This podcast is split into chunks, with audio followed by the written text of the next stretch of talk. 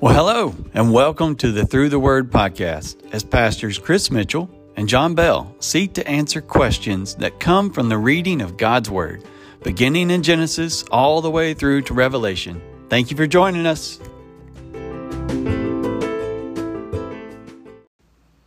Hey, I'm Pastor John Bell, and I'm, I'm here with Pastor Chris Mitchell. Hey. And this is our first official Through the Word podcast. We had a preview section for you. I hope that you enjoyed that and had a chance to listen to it.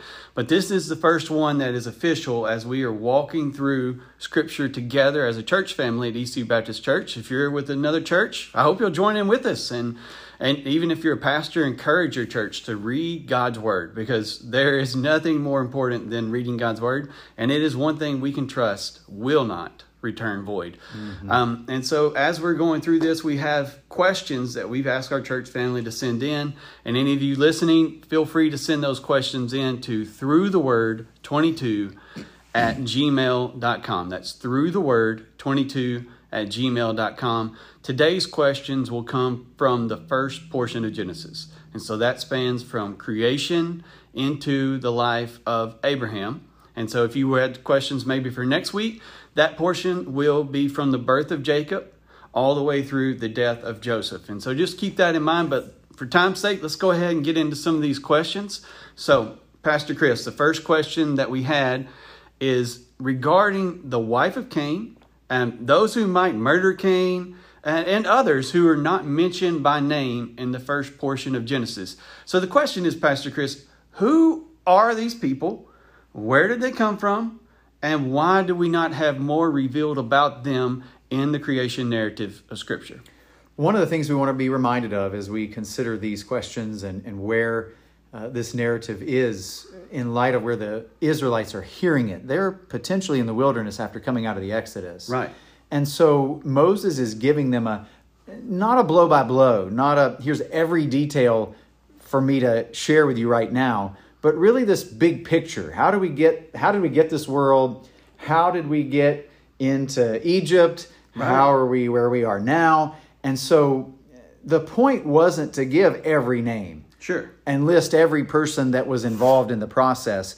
The point was to give this big picture of how creation uh, by God uh, happened, what happened to that good creation, and getting us to the, the hope through this promised line of the seed of the woman moving through the patriarch of Abraham.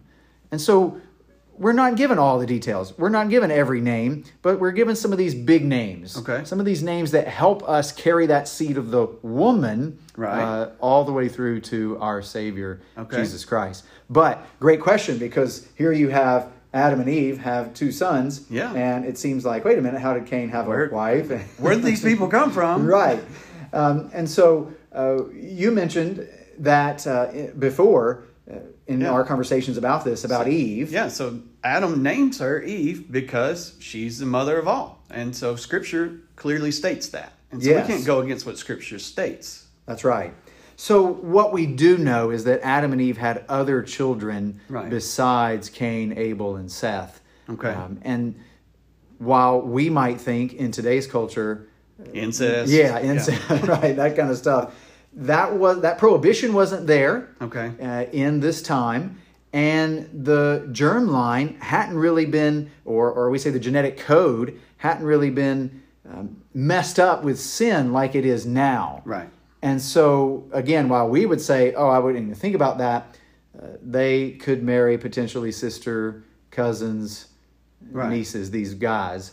Um, and so, I mean, even Abraham's married to his half sister. right. Yeah.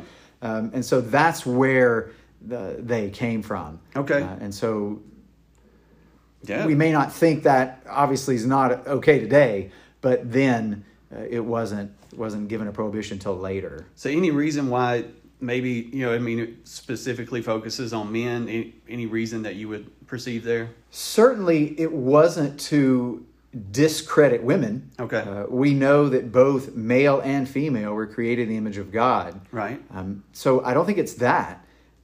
I think it was to help us just watch these these patriarchs, these leaders, get us, like I said, to to Abraham, Right. Uh, as he becomes the father of many nations, Okay. But I, I really definitely don't think it's to discredit women.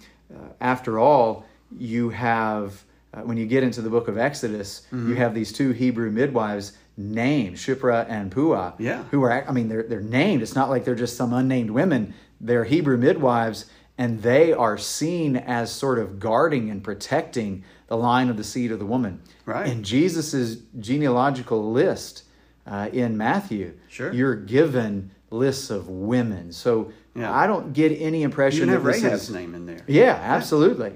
Um, I don't get any impression that it's let's repress women or, or anything like that. Okay. Uh, in the Yeah, text. I mean, it's you know still clearly states in the image of God He created them, male and female. Yes. He created them. So that's we are all created in the image of God. But let's let's move on, and as we're going into further into the narrative, we come to Cain and Abel, and we see that God is displeased with Cain's offering. But why is God displeased with Cain's offering since there had not been the law regarding blood sacrifices given yet? you- the law hadn't been given you're right about blood sacrifices but in genesis 3.21 the lord god made for adam and for his wife garments of skin and clothed them so this idea of a need for a blood sacrifice. right to cover over the exposure that A- adam and eve had happened right there Okay. this so so blood was shed to provide a covering so just Right. keep that mindset uh, as as we go Goes throughout all throughout Scripture. Absolutely. But when you talk about the displeasure here, I want us to understand that it wasn't as if God, uh, you know, had a had more regard for meat than vegetables. Okay. Yeah. It had nothing to do with that. When you look at the text, it says, uh, in the course of time, this is chapter 4, verse 3 Cain brought to the Lord an offering of the fruit of the ground, and Abel also brought of the firstborn of his flock and of their fat portions. And the Lord had regard for Abel and his offering. Okay. We have a heart issue here. Right. We have a heart issue because Cain just determined in his mind, you know what? I better hold back the best of Mm. my labor for me because I'm not so sure I can trust you, God, if I Right. give you my best. I if I go to the market and and all I have is the leftover portions, I might not get a good amount to provide for my family. So Hmm. here, you you should be satisfied, God. I'm giving you some of something. what I have. Right. Whereas Abel comes and he says, I trust you so much, God, with my life Right. that I'm willing to give you my best. And if I go to the market with my less than best and it doesn't produce much income for me, that's okay. I'm going to trust you, God. Sure. Um, Hebrews, the writer of Hebrews speaks to this in chapter Okay. 11, the famous uh, by faith passage. Hebrews chapter 11, verse 4 By faith, Abel offered to God a more acceptable sacrifice than Cain, through which he was commended as righteous, God commending him by accepting his gifts, and through his faith, There's faith. though he died, he still speaks. Yeah. All right. And so God saw a faith in Abel that he did. didn't see Yeah. in Cain. Yeah, and I so mean, it Abel's giving the best of what he has, and Right. Cain's like, "No, I, I'm not going to give you the best of what I have." That's right. And that's a lesson that I think we need to even apply today. But let's keep going. But- And this question, the, the third question that we have, is one that we even alluded to in our trailer, and this comes from Genesis chapter six, and it is who are the sons of God, and who were the Nephilim in, in this same passage? Who who are these people? It's one of the most difficult passages, Pastor John, in the book of Genesis, and one there's much debate about. So, Okay. um, to our listeners, we come to you with what we best have done in working out how this could be. Sure. Uh, we don't come with a definite answer here. Um, what we can best determine is that when you see that phrase "sons of God" in the text, six, chapter six, verse two, "sons of God," Okay. it often refers to angels Okay. in the Bible. And so you could potentially say, oh, well, angels decided to marry earthly That's, you know, women. One one way people could right. look at it. And they would say, well, okay, let's, you know, that, that's how the Nephilim came about half angel, half human Right. kind of creature. And they were ruthless and mean and, and But there's a roamed throughout the earth. problem with that. But There's a problem with that because uh, angels are neither given nor uh, able to marry. Okay, yeah, Jesus says that clearly, and even we will be like them and in the new heaven and new earth where we are not given are able to marry. Absolutely. So, what we have here, the sons of God, best we can tell, are demon possessed men. Okay. They were fallen angels. So, that helps us capture that sons of God referring to angels. Okay. So, they were fallen angels. Scripture tells us that demons long to kind of embody humans. Yes, and Uh, we Jesus see that- cast many demons out. Absolutely. And so here were these demons taking over, commandeering men's bodies, and having this um, reach, this overreach, this taking advantage of Okay. women of the earth. Okay, And that union, that, that demon possession with, the, with these ladies, created these ruthless men um, that were o- doing only evil continually. and then that leads ultimately to the flood because there's evil acting all the time. But before we get to the flood, there's there's a question that we have, but uh, I, there's also another question, secondary question that I wanted to speak to within that because these that Nephilim are referred to as these mighty men and the 1st you know, these mighty warriors, even though they're mighty evil, is what they were. Um, but there's a translation within the ESV translation that says Nimrod was the first of mighty men, and that that is. Uh, you know that is the way ESV translates that, but most translations show it as he became a mighty warrior. So often there's this uh, because the first and you know be- beginning or became are the same word in Hebrew. They're they're translated in similar ways. I mean, even in Genesis one one, you have in the beginning, which could be considered through the Hmm. firstborn, first. and and so that's you know have and so that's where that would come from. But I would lean more toward he became a mighty warrior than him being the first of mighty warriors because of you know you see that earlier on in Scripture. Sure. Um, but as we continue through that, those mighty men who were mighty evil, they led to Noah hearing from God. And so, a question that we had, not just regarding Noah, but also regarding Abraham, was how did these early followers of the Lord hear from him? Genesis 17 speaks of the Lord appearing to Abram and saying Okay. something. He speaks, Speaks. directly. Yes, just like you and I are speaking right here, Pastor John. Yeah. He, the Lord, it's a, a means of special revelation Okay. where God came in such a way that those uh, early patriarchs, those early uh, Bible men, Yes. could actually hear directly from God, like you and I are speaking. Now, as time went on, God spoke through the prophets, Okay. uh, God spoke through his son, Yes. and now God speaks through His word. his word. I mean, Yes. and so that's why we're so excited about being able to go through the word, taking it so seriously this year, uh, asking our folks to let's read the entire word of God because this is Yes. God's word to us. We can hear from God. Right. I even mentioned in the sermon this Sunday about how Abram basically heard from God or, or God spoke with him about eight times. Okay. And so, would you rather, over the course of your lifetime, hear from God eight times Yeah. or get to hear from him whenever you'd like. All the time. Right. Anytime you want to read the word of God, you get to hear from God. Yes. So grateful that we have the Word of God. Yes. It is living and active, sharper than a two edged sword, and it is useful for all of life. But in answering that question, it- he spoke directly to Right, them. yes. Yeah. And but we do get to hear from him through his written word. Right. And as we continue through his written word, we, we come to the flood narrative. And we had a, a couple of questions from this. And the first one is f- why are there, are there seven pairs of some animals and there are two pairs of other animals? So, I mean, often on a children's thing, it only shows two by two, or they came in just pairs. But we can see clearly through Scripture there's seven pairs of some animals and two pairs of other animals. So why is this? Those seven pairs were your clean animals. Okay. These were designated animals that God had prepared uh, to be used as a sacrifice. And so here again, right after the ark, right after coming out of the ark, Right. sort of like a recreation of of, of humanity and and, Yeah. and the earth, uh, even though sin was still on the earth. Yes. Um, Noah recognizes this. And Noah says, Okay, I'm going to offer you a sacrifice, God. And it's these seven pairs of animals, these clean animals, seven being that number of completion, perfection in the Bible. We see that throughout the narrative.